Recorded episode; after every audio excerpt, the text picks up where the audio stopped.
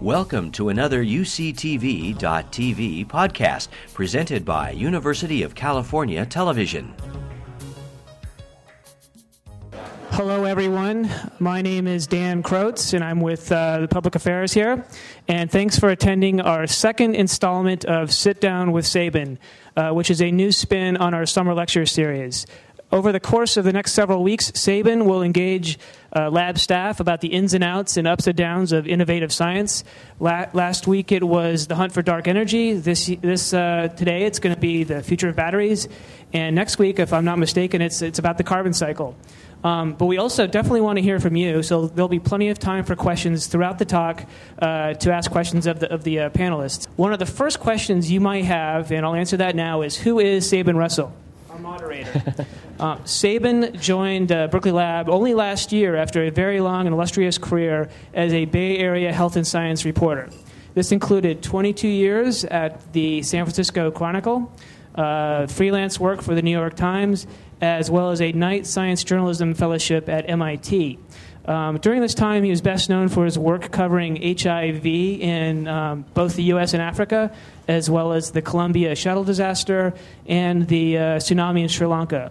He is now up for hire here at Berkeley Lab. We're very happy to have him as the, the lead editor and writer for the Creative Services Office, which is a public affairs unit that writes, edits, and produces documents and web, uh, web products throughout the lab. So he's available for hire, and you could uh, grab him afterwards if you want to chat about other possibilities. Um, with that, and without any further ado, the stage is now yours, Sabin. Thank you, Dan. When I joined this lab uh, a year ago, uh, one of the things that struck me uh, almost from the day one was the, the diversity of science that, that goes on in this place. Um, we've got uh, nanotechnologists at the uh, Molecular Foundry. We have cosmologists in this building here.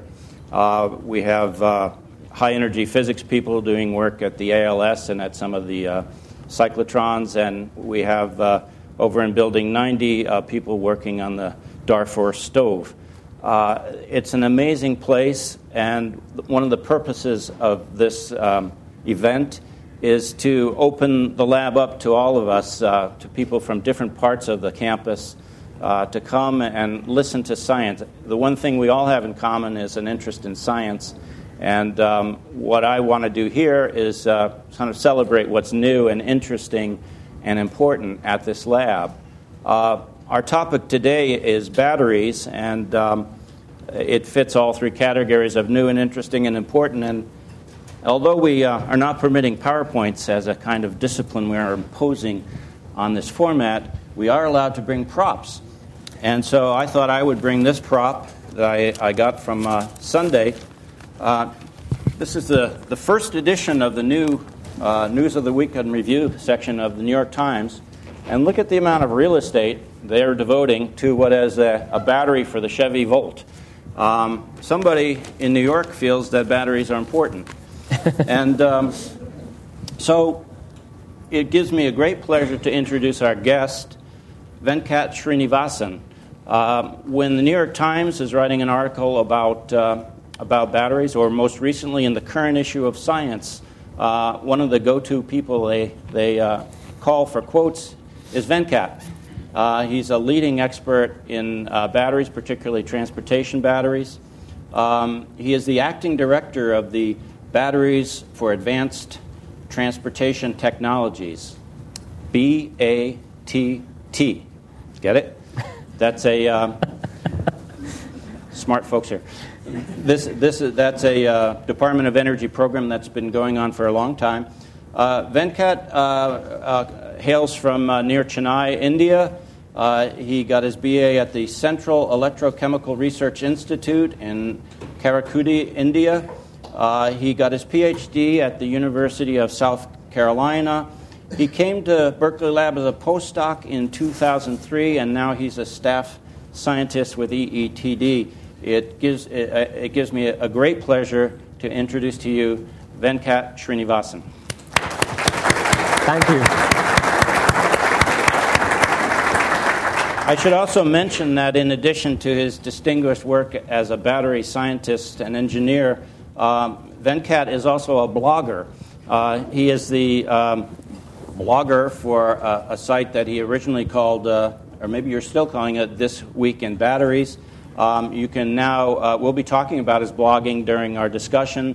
Uh, you can look it up uh, now on a new site called uh, GigaOM or GigaOM. Um, uh, it's as it, spelled as it sounds. We can talk about that later. But um, let's, let's talk now about uh, why batteries are important, Venkat. And one of the things that sort of strikes me is uh, we're all familiar, I think, here with, with Moore's Law in electronics, which, uh, according to the Intel website, says that uh, the number of transistors that you can cram onto a chip uh, doubles every two years. And that curve has driven so much of, of um, our, our um, progress in electronics today. Our, our whole society is largely shaped by electronics uh, now. And um, so we have this very steep curve uh, called Moore's Law. And yet, um, there seems to be a bottleneck when we're talking about elect- electricity and electronics in progress, and that happens to be batteries. So I guess my, my first question to you, Venkat, is uh, you know, uh, where are you guys screwing up? exactly. Uh, so uh, let me say one thing before we get into the Moore's law for batteries. I think you were talking about me being the go-to guy for the New York Times.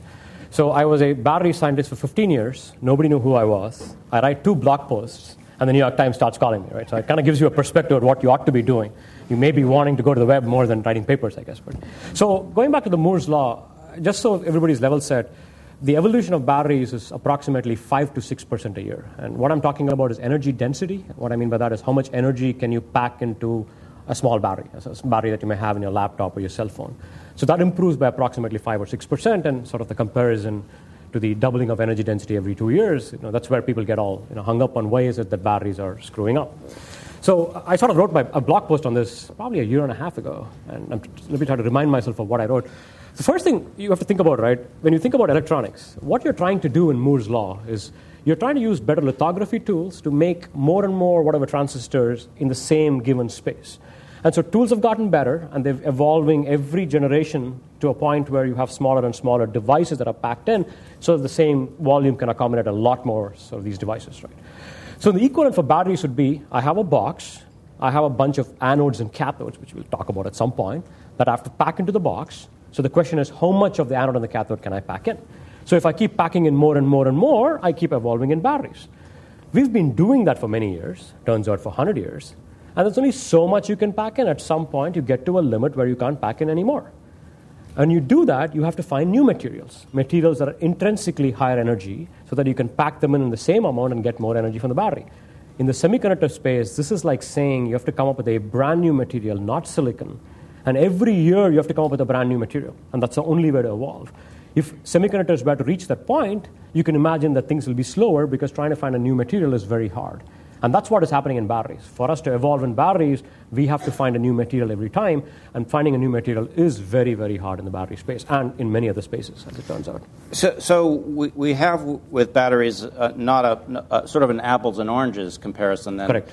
to Moore's law. Correct. Um, regardless of that metaphor, what we do have is a problem. We we do need batteries. Uh, one of the reasons there's so much attention being paid to it is that batteries are seem to be the, uh, the, weak link in, the weak link in the chain um, on a number of technologies that are, are, becoming essential for us, such as uh, electric cars, um, such as storage of uh, alternative energy sources such as wind and photovoltaics, and, um, and also, frankly, for electronic devices. Um, we are frequently carrying very uh, small electronic devices, and most of the weight that we're carrying around, as I understand it, is batteries. Yes. So, so um, if we were to kind of break down uh, the problems and the challenges that are facing battery technology uh, for the for the future, um, you know, wh- what are the, the key components? You've mentioned materials, but um,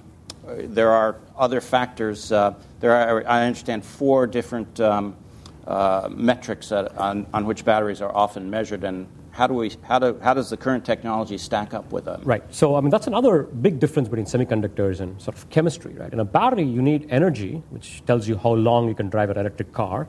You need power that tells you how quickly you can go from, say, 0 to 60. But you have to have long life, meaning a battery has to go 10 years, maybe even 15 years. You've got to get decent performance even at low temperatures. It's got to be safe.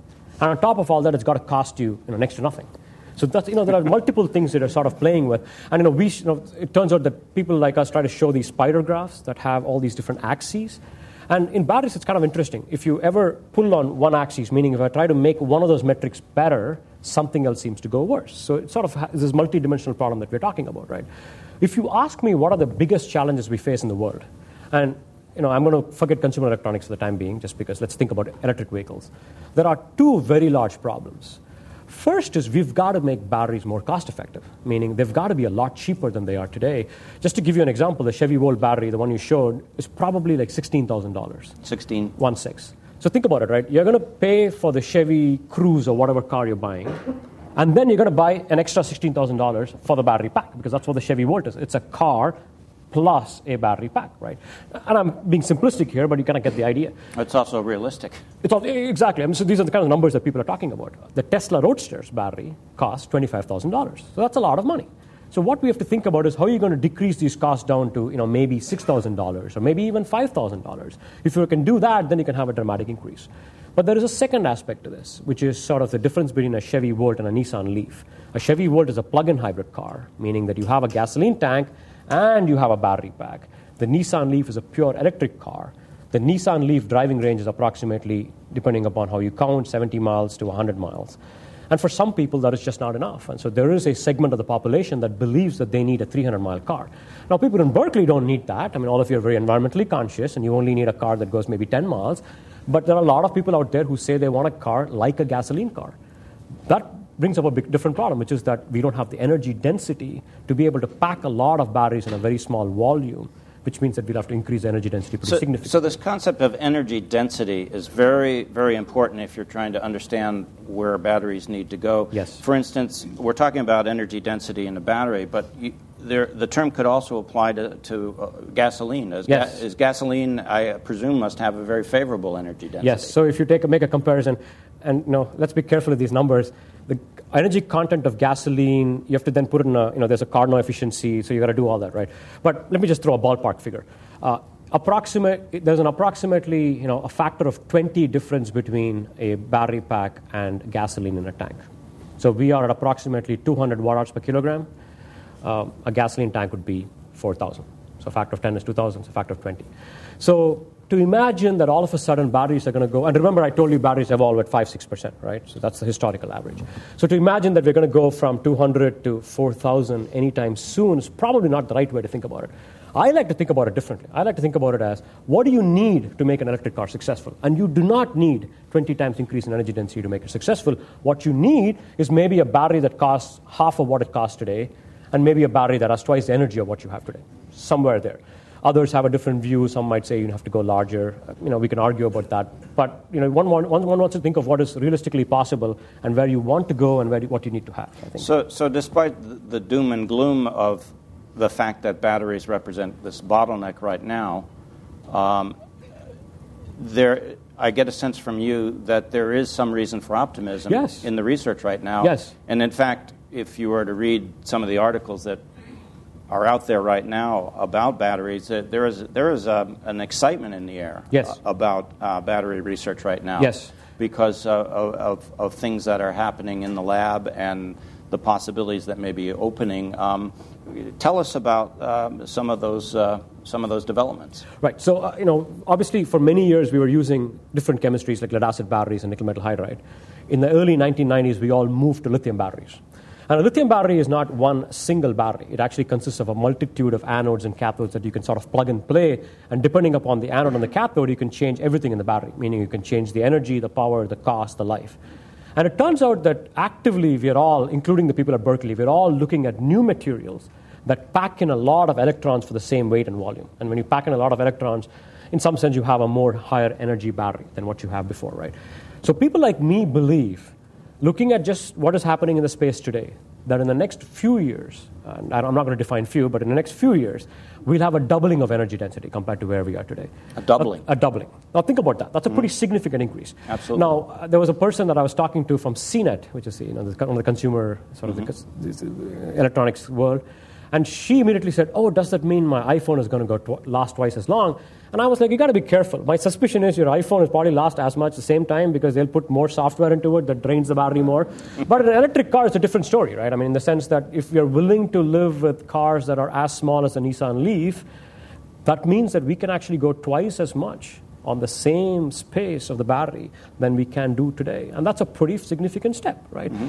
Let's talk about cost a little bit, right? It turns out 50% of battery costs are manufacturing costs. The other 50% are material costs, right? So people like me are always thinking about cheap materials, but there are people in the industrial world that are thinking about making industrial batteries a little bit cheaper, thinking about all those aspects of it, right? Turns out that in the United States, or even in the rest of the world, there is no real mass manufacturing of batteries for electric cars. There's mass manufacturing of batteries for consumer electronic applications, but the batteries for consumer electronics are very different from batteries for cars, and there is no mass manufacturing of batteries for cars. So you're saying that the, the batteries that are going into the Priuses and the Volts and the Leafs are, are, are, more or less hand built? No, the Priuses are different. So that's a different class okay. of batteries, and so those are not hand built. But the, the Volt and the Leaf are all built in very small factories where you haven't really paid down the capital cost of all the equipment that you've bought. So that's going to give you a little bit of reduction in cost. Maybe mm-hmm. not all the way to where we can all be buying this cheap, no, free or cheap or whatever, but it's going to give us a reduction in cost. And that's going to be the first step towards getting a cheaper battery. And then there's going to be evolution in these chemistries. There's going to be new ways of processing the battery material so that they're cheaper than what we're doing today. And I'm one of those who's really hopeful that we will see a reasonable decrease in cost and a reasonable increase in energy density where these systems will start becoming reasonably competitive.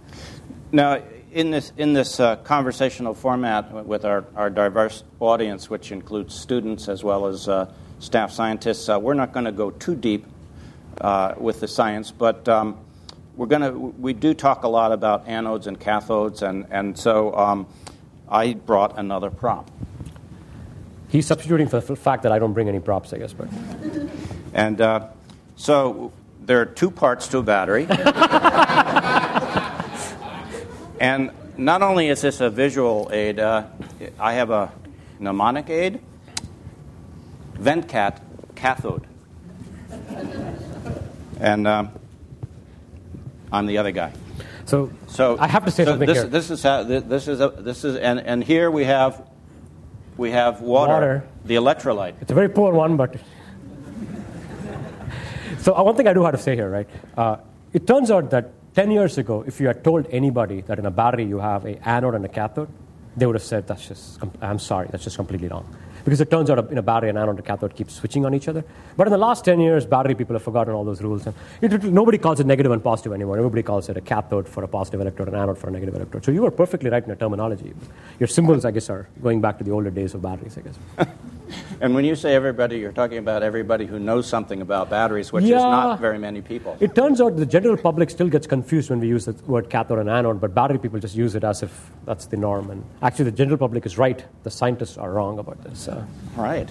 So, so, um, so what is what sort of we, are talking a lot about lithium. We've talked earlier about uh, the earlier generation of, of nickel hydride. Uh, we talk about lead, lead acid, and here we're all talking about rechargeable batteries. Maybe we'll talk about the batteries that are, are uh, not rechargeable, but I think for the purposes of the future, we're, we're really talking rechargeable battery technology. We're now talking a lot about lithium. Uh, so I, am wondering, I mean, what is it in, in a material that makes it um, a suitable one for, uh, for, for a battery? The, the, the periodic table is very large. Um, but there's really only a handful of materials that turn up again and again as um, useful in batteries. What, what traits um, uh, uh are you looking for in materials for batteries? So you are right. One can literally go to the periodic table. So all you're looking for in a battery is a material that oxidizes easily and a material that reduces easily. You put them together, you have a battery, in effect. Okay. You can go to the periodic table. You can go look up, pick up two metals you'll probably make a battery with it. Actually, it's pretty easy. You can do it in you know, high school. Lemon batteries are essentially that. You're picking two metals, putting them inside, and you get a voltage and you make a battery. So making a battery is actually very easy, but it's very hard to make a good battery or even a decent battery, right? So it turns out that's why we have very few things that work. And it turns out that all the batteries we know today are not ones where you go just to the periodic table and pull them out. Turns out the ones you pull off the periodic table don't work that well. You have to do something to them. Okay? So let's take lithium batteries as an example, right? So it turns out I wrote a blog post on why do you choose a lithium battery? And it's kind of, you know, it's it's you can think of this as a fiction, meaning, you know, think of it as you're sitting in 1950 or 1960, you're thinking about how to make a high energy battery, you go to the periodic table, you go pick up the most electropositive, the most electronegative, and you're saying, I can make a battery with it. So you go to the periodic table, you look at lithium and you say, yeah, that seems like something that I can use. You take fluorine and you think you can use that. Turns out the world's best battery would be a lithium fluorine battery. Nobody wants to work with fluorine, so you give up that concept immediately because you know, that's something you don't want to even touch. And it turns out that lithium is very hard to work with. We've been trying to work with lithium as a metal for many years, and we're still struggling to do that, and we haven't really done that as well as we ought to have. And, and lithium, when it gets near water, is a problem? Is a problem. It, handling it is a problem. It turns out when you're trying to charge them, there is a slight problem that occurs. So rechargeable lithium batteries are hard to make. Primary lithium batteries, your watch battery, has been around for 30, 40 years, but trying to make them rechargeable has been a very big challenge. So, so one of the metrics that comes up again and again about batteries, um, in addition to uh, energy density um, uh, is is safety. Yes. And so when you're trying to pack a lot of a lot of energy into a battery, you're automatically playing with something that is potentially dangerous. Yes. You're putting an oxidant and reductant right next to each other with very little separation, and things bad things want to happen. And intrinsically, you have to find ways to control those reactions. A battery is an energy storage device and the energy can, be, com, can come out spontaneously very fast as heat and do something very bad for you. So, so, what was it about lithium in particular that has made it the material uh, uh of, of, of, of choice? choice? We, have, we have our, we have our um, electron hungry cathode, right? And we have a, an electron dumping um, anode over here. Um, where, where, why is it that lithium, perhaps modified lithium, works so well that it's the state of the art right now? So essentially, the, the quest for the battery is a quest for a high voltage battery. So what you want to do is you want to increase the voltage of the battery. When you increase the voltage of battery, you get more energy from the battery. So the nickel metal hydride battery uses water as the electrolyte. I mean, it turns out it's potassium hydroxide, but it's a water based electrolyte. And if you think about water, the reaction that stops water from being used when you go to high voltages is oxidation and reduction of the water itself to make hydrogen and oxygen. So you get essentially an oxygen cycle or a hydrogen cycle. And so that happens at approximately 1.2 volts. So that's why your nickel metal hydride battery is somewhere in the 1.2 volt range. What we did when we moved to lithium batteries, we found non aqueous solvents, meaning there is no water in lithium battery. The minute you were able to do that, you were able to increase that window to approximately three times the window we have on a nickel metal hydride. When you triple the window, you triple the energy. So that's essentially what happened. We were able to go from a system that was stuck at a 1.2 with a, some amount of energy density to something that was a 3.7 volt system with a tripling of energy density. But the, the electrolyte in a lithium battery is, is still a liquid? It's a liquid electrolyte consisting of a lithium based salt and a solvent. And, and so the, the batteries that are in our laptops, for instance, are in fact we're carrying around some liquid? Yes. Which is, I, yes. I, I guess I had some sense that it was all solid state. Right. So that's you, know, you will see this term called a lithium polymer battery, where mm presumably the way they are selling it is as if it is completely a solid state polymer battery. It turns out that as of today, we do not sell polymer batteries in these markets. There are actually people sitting in this audience I can see who are actually working on making a polymer battery happen, mm-hmm. but they haven't yet reached a point where you can put it in your laptop or your cell phone. When people talk about a lithium polymer battery, they're talking about what is called a gel battery. It's like jello. The electrolyte is sitting in the pores of this matrix.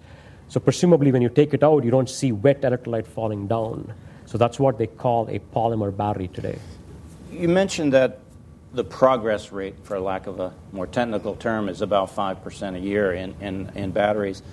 Is there a, a fairly um, accessible uh, description of, of, something that has been done that can, that can uh, you know, tweak lithium, a lithium ion battery and, and, uh, and get that 5%? Uh, what would be an example of, of, of how you can improve on the current batteries. So, meaning that how do you go from 5 to 10% improvement, you mean? or? Well, you, you were saying that each year we're getting a 5% right. improvement. Correct. So, why is there must are, are these primarily manufacturing issues or are they um, uh, new chemical reactions or new, chemi- new chemicals introduced into the, into the uh, battery itself. So the 5% was literally the comparison to Moore's Law. What I mean by that is mm-hmm. they had a set of materials, they had a box, every year people got better in removing the unwanted stuff from the box and putting more and more of the active material into the box. So remember, a battery has an anode and a cathode, but it's got a big gap between the two of us so that we don't touch each other, right? Because we short with each other when we touch each other.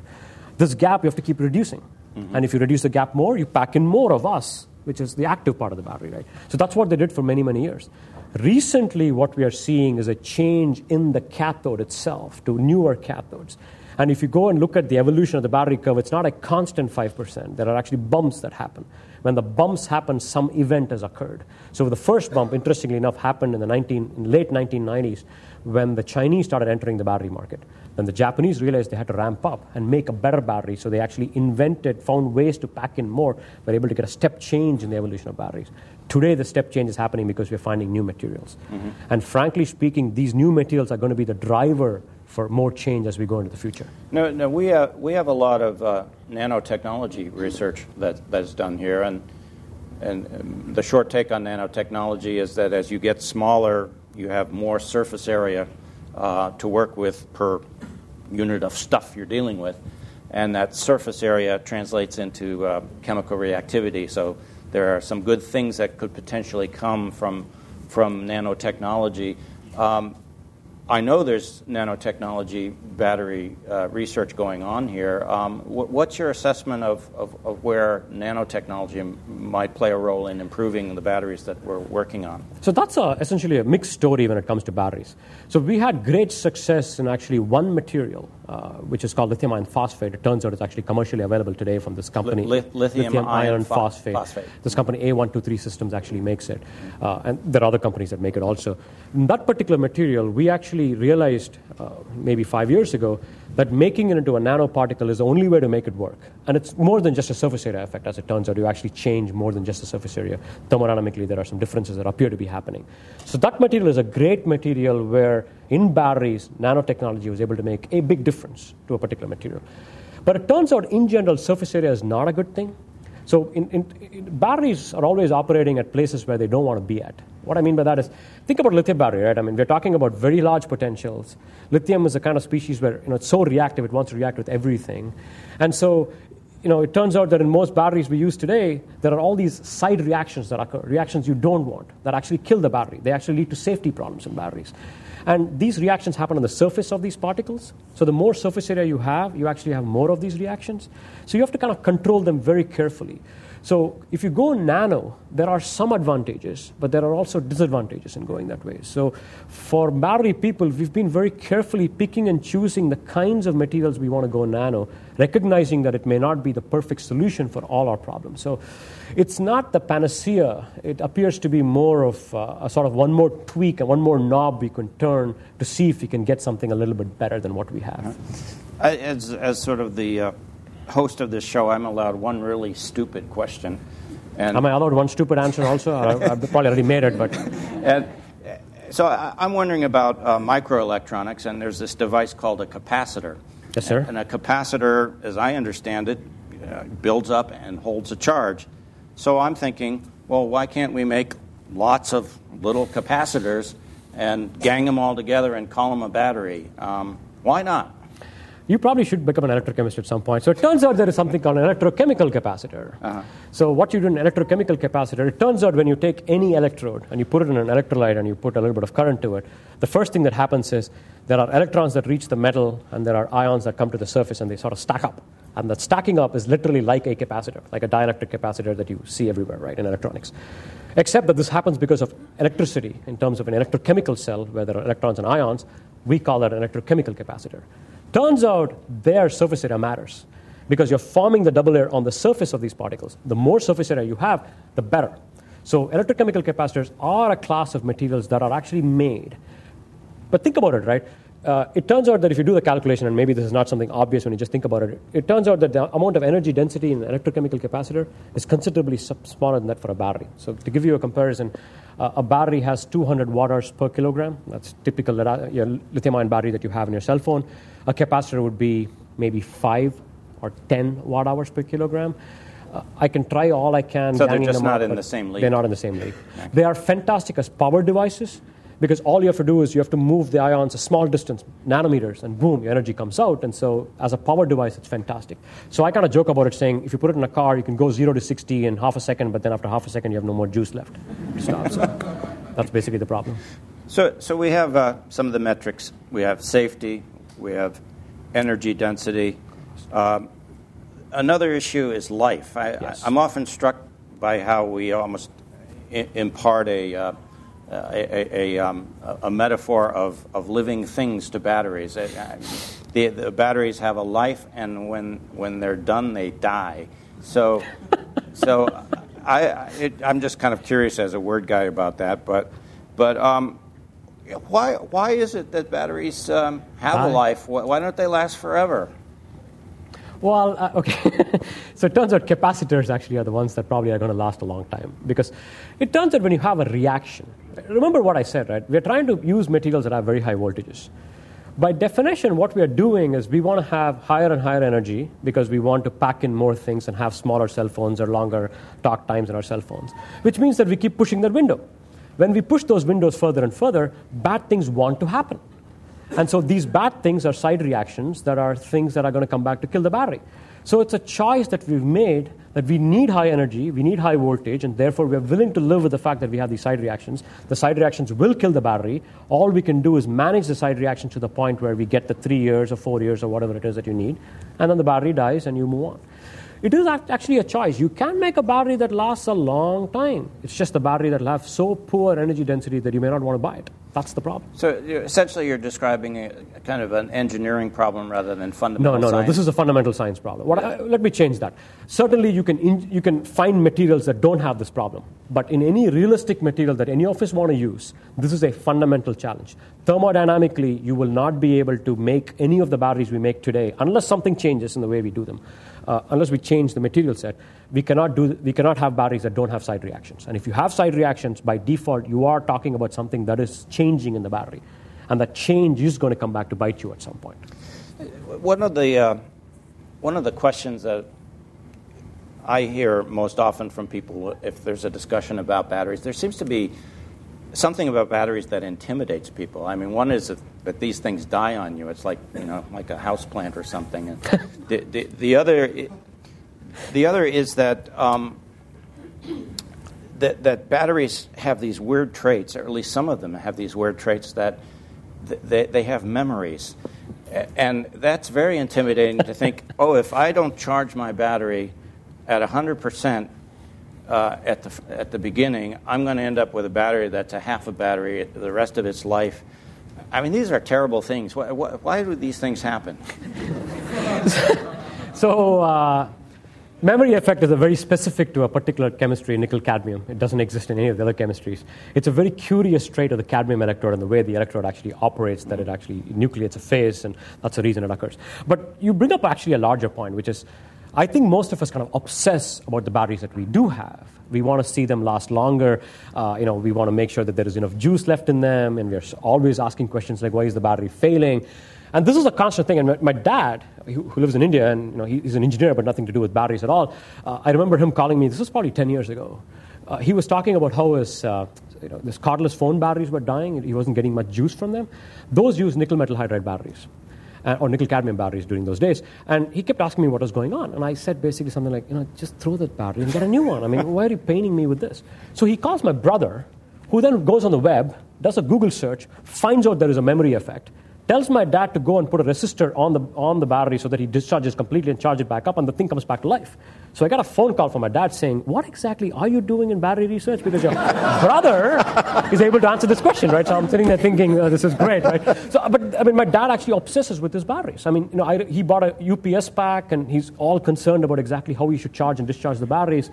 And it turns out that there are things you could do to make your batteries last longer. And you know, uh, if you understand the chemistry in the battery, there are tricks you can play to get the batteries to go a little bit longer. For most of you using cell phone or laptop batteries, the, the trick is to what I call pulling the plug, meaning don't keep your batteries completely charged. If you keep them completely charged, these side reactions I'm talking about come back to bite you. So when the battery is fully charged, just remove the plug, let the battery discharge a little bit. Don't use a laptop like you, like you use a desktop. Just if you don't do that, you actually have a huge advantage in these batteries. They actually last longer.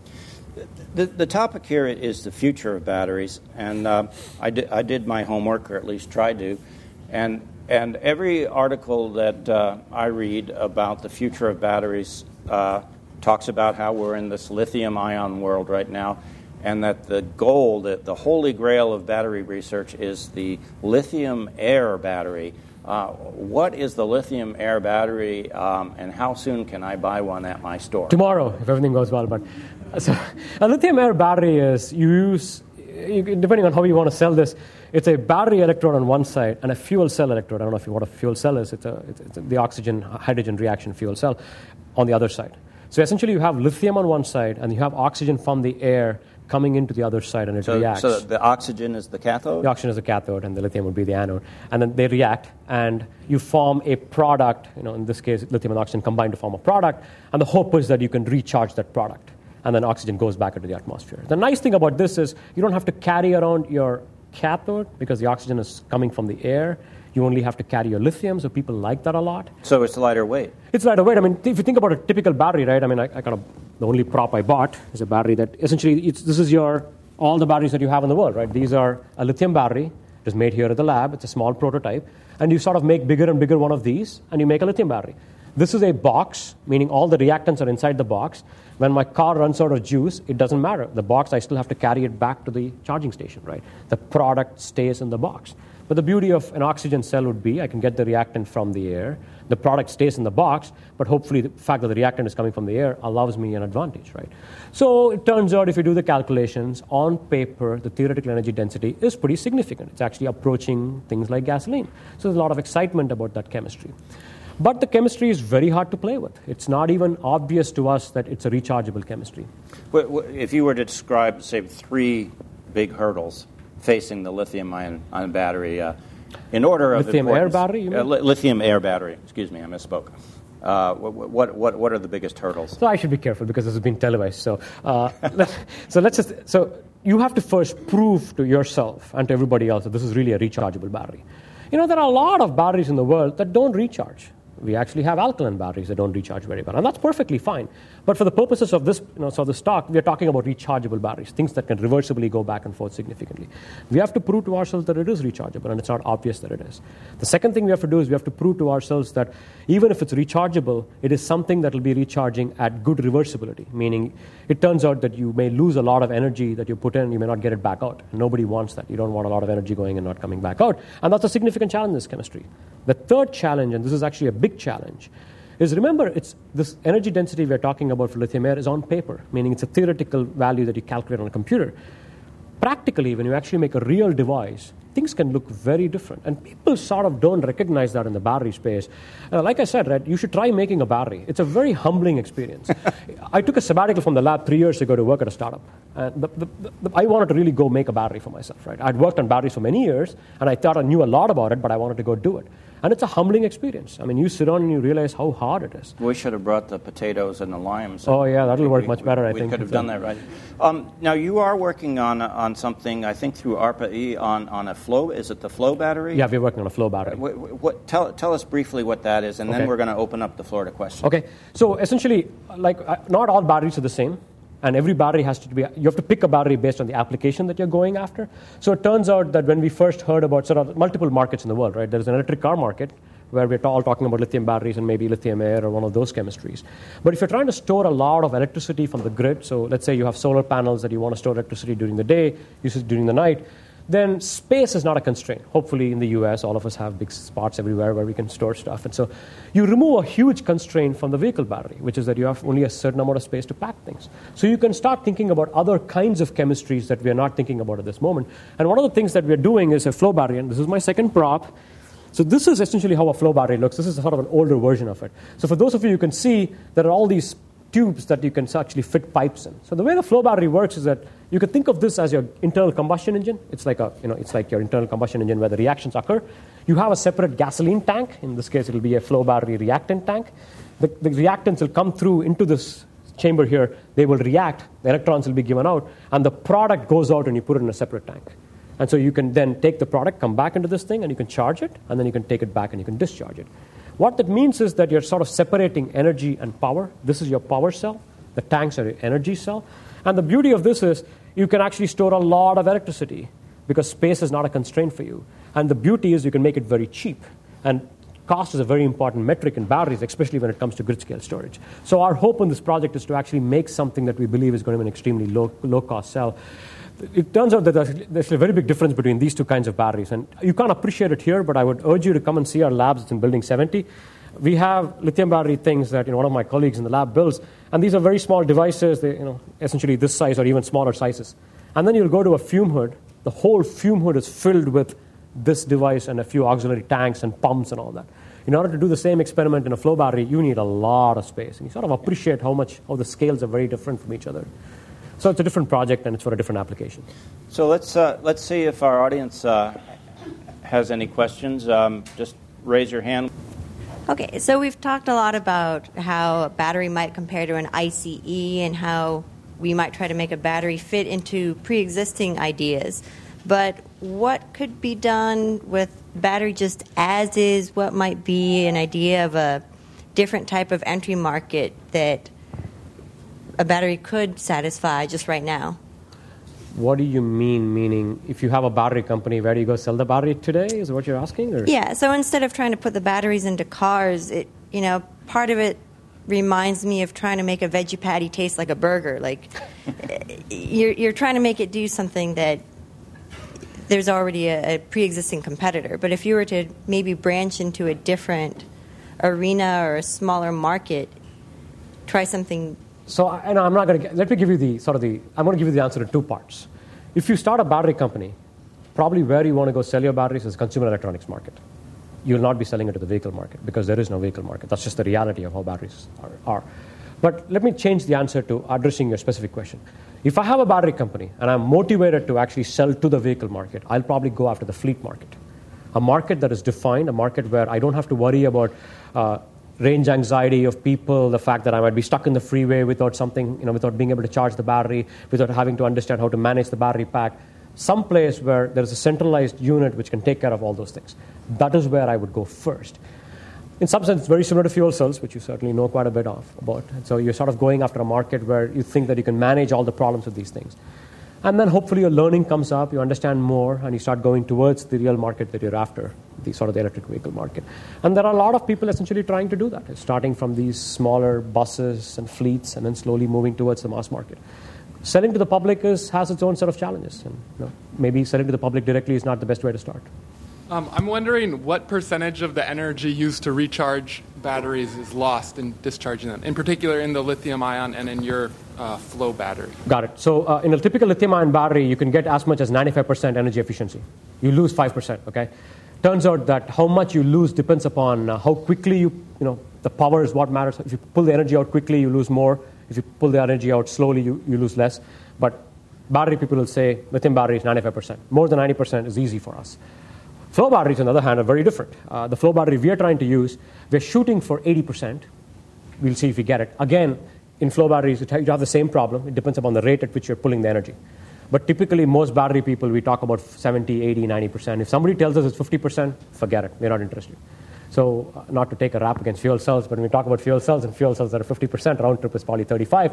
To, for people in the battery world, that's a very small number. I mean, you know, we want to be up in the 80, 90 numbers how long do you think it's going to be before we can see batteries being used for, um, um, you know, cargo ships and airplanes?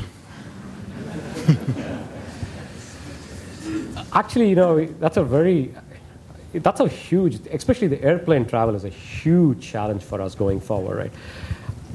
I don't know. I mean, we'll probably use it in, uh, you know, you know, locomotives use batteries in HEV mode, meaning small batteries that sort of uh, give someone a little bit of input at various times.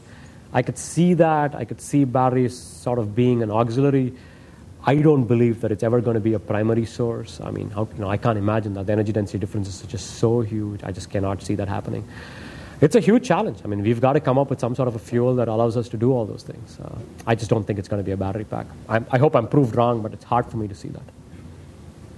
I, I had heard that uh, the lab was talking to other labs and collaborators about um, an energy innovation hub for electric storage. And I was wondering if you could maybe comment on that. Would Berkeley Lab uh, lead a collaboration have proposals perhaps been submitted to the department?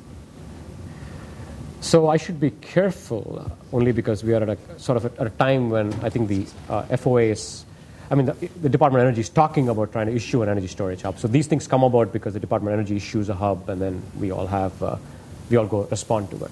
Certainly, that is, uh, you know, if the Department of Energy issues a hub, I think Berkeley Lab will be very, very interested, only because we have one of the largest battery programs in the country, and you know, obviously, we will want to see uh, us doing something about it. So we certainly are very interested, and we're talking, but I probably shouldn't say more than that. I apologize. I, I have a question while yes, uh, we're waiting uh, for more questions. Um, you um, are somewhat unique in that you've been blogging about batteries. And uh, how has that affected uh, your work, um, other than the fact that now the New York Times, Times calls you? me? Yeah. So, it's been an interesting experience. I, you know, I, I have a, you know, the reason I did it is because of people like Dan and Julie Chao and Doug Isabel who they literally were just hounding me to do something. I mean, not, not offend them, but and, and, and, I'm really glad they did. I mean, I sort of my wife sort of knows this. I've never had a hobby really, and this has become kind of a hobby for me. When I have time on a weekend, I sit down and write a blog. I haven't written one in a couple of months. I've been busy with something else, but. Uh, it's actually been a really fun experience. And part of the reason why I love it is because you have to be able to explain what you do to a general audience. I mean, I, I think it's just, it's sort of very important to do that. And, you know, it, it's, it's a challenge. I mean, to be able to stand there and and frankly, it's, it's, a whole world. Anybody can comment about these things, and you know they come from a completely different angle, and it's sort of fun, sort of listening to all these things happen. And even for myself, you know, I, I've thought about Moore's law and batteries, but never really with a focused attention.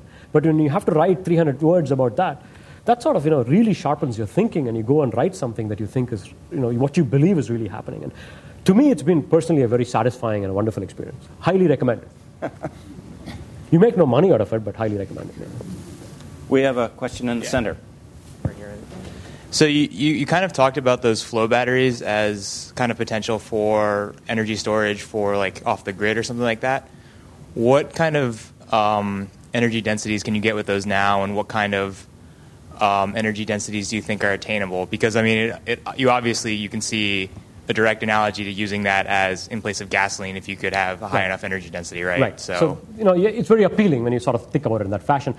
Turns out, uh, theoretically, it sounds very appealing, right?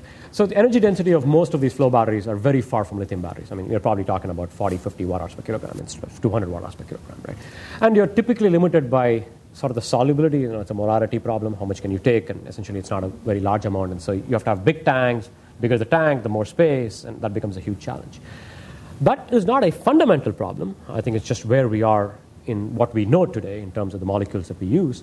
Certainly, I think what you're articulating is a very uh, logical research path, is saying, can I find molecules that actually have the kind of energy density that allow me to get very large numbers? And can I then use it in this flow configuration?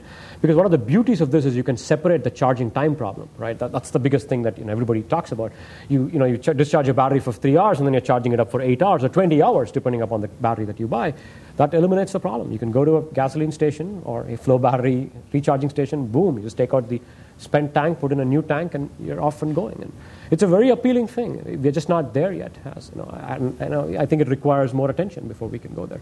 You might have seen something from, uh, I know that you're in the battery space, from Yet-Ming Chiang, where you know, they're sort of thinking about that issue. So there are people talking about it and thinking about it. So. Um, I was going to ask, so with this new like kind of advent of nanotechnology and how it kind of allows us to kind of exploit quantum mechanics in a new way, I'm just kind of curious how batteries kind of if if that kind of new exploitation kind of can be applied to batteries in any way, and if it already has been, because I know nothing about new battery technology, so I'm just kind of curious if um, our ability to kind of like exploit quantum mechanics and that kind of stuff with new nanotechnology is kind of.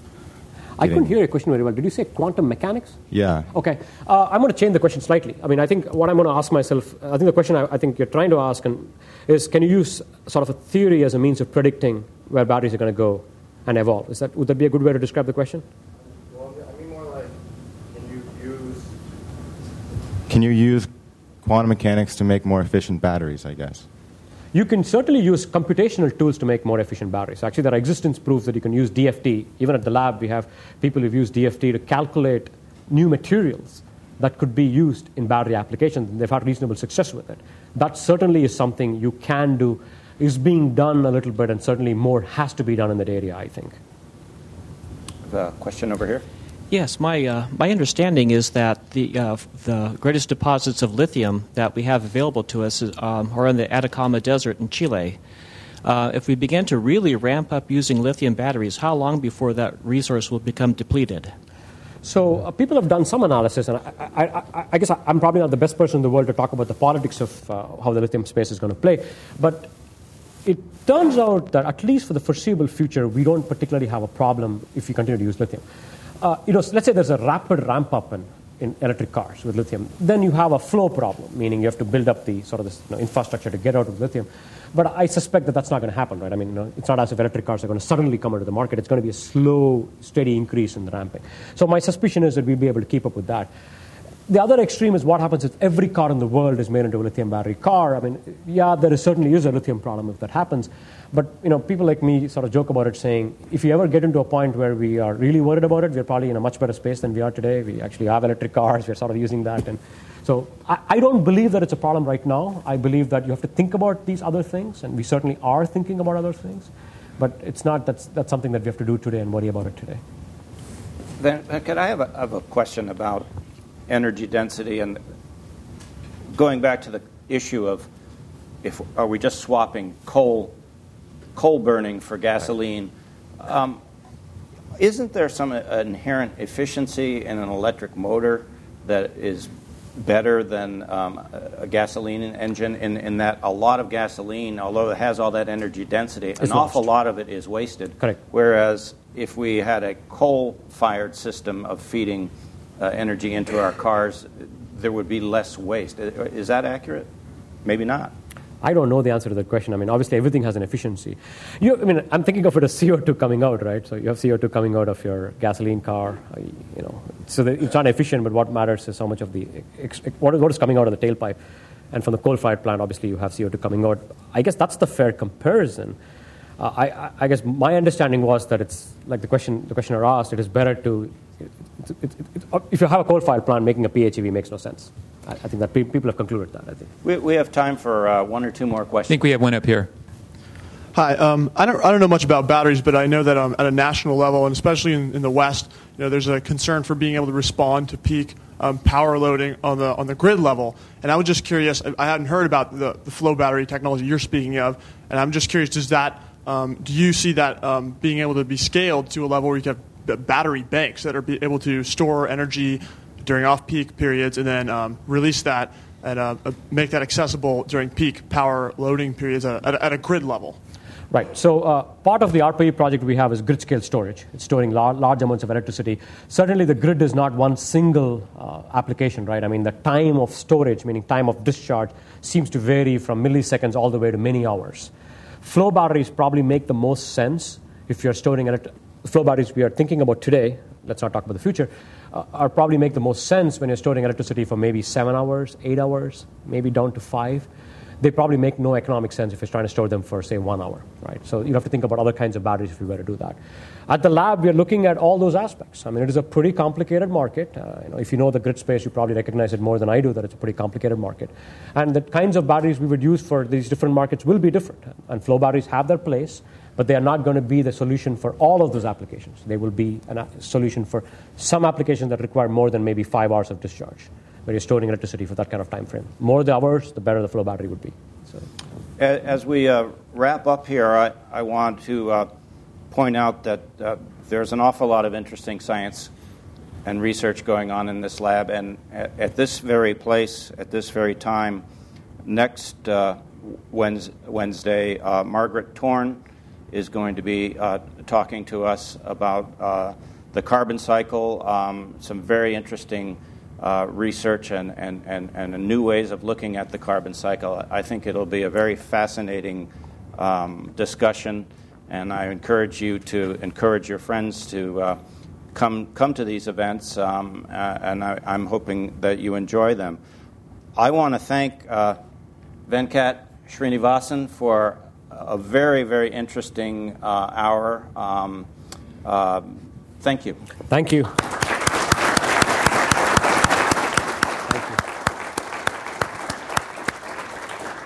And I also want to uh, thank you um, for, for coming here and for your insightful questions. You've been listening to a podcast by University of California Television. For more information about this program or UCTV, visit us online at uctv.tv.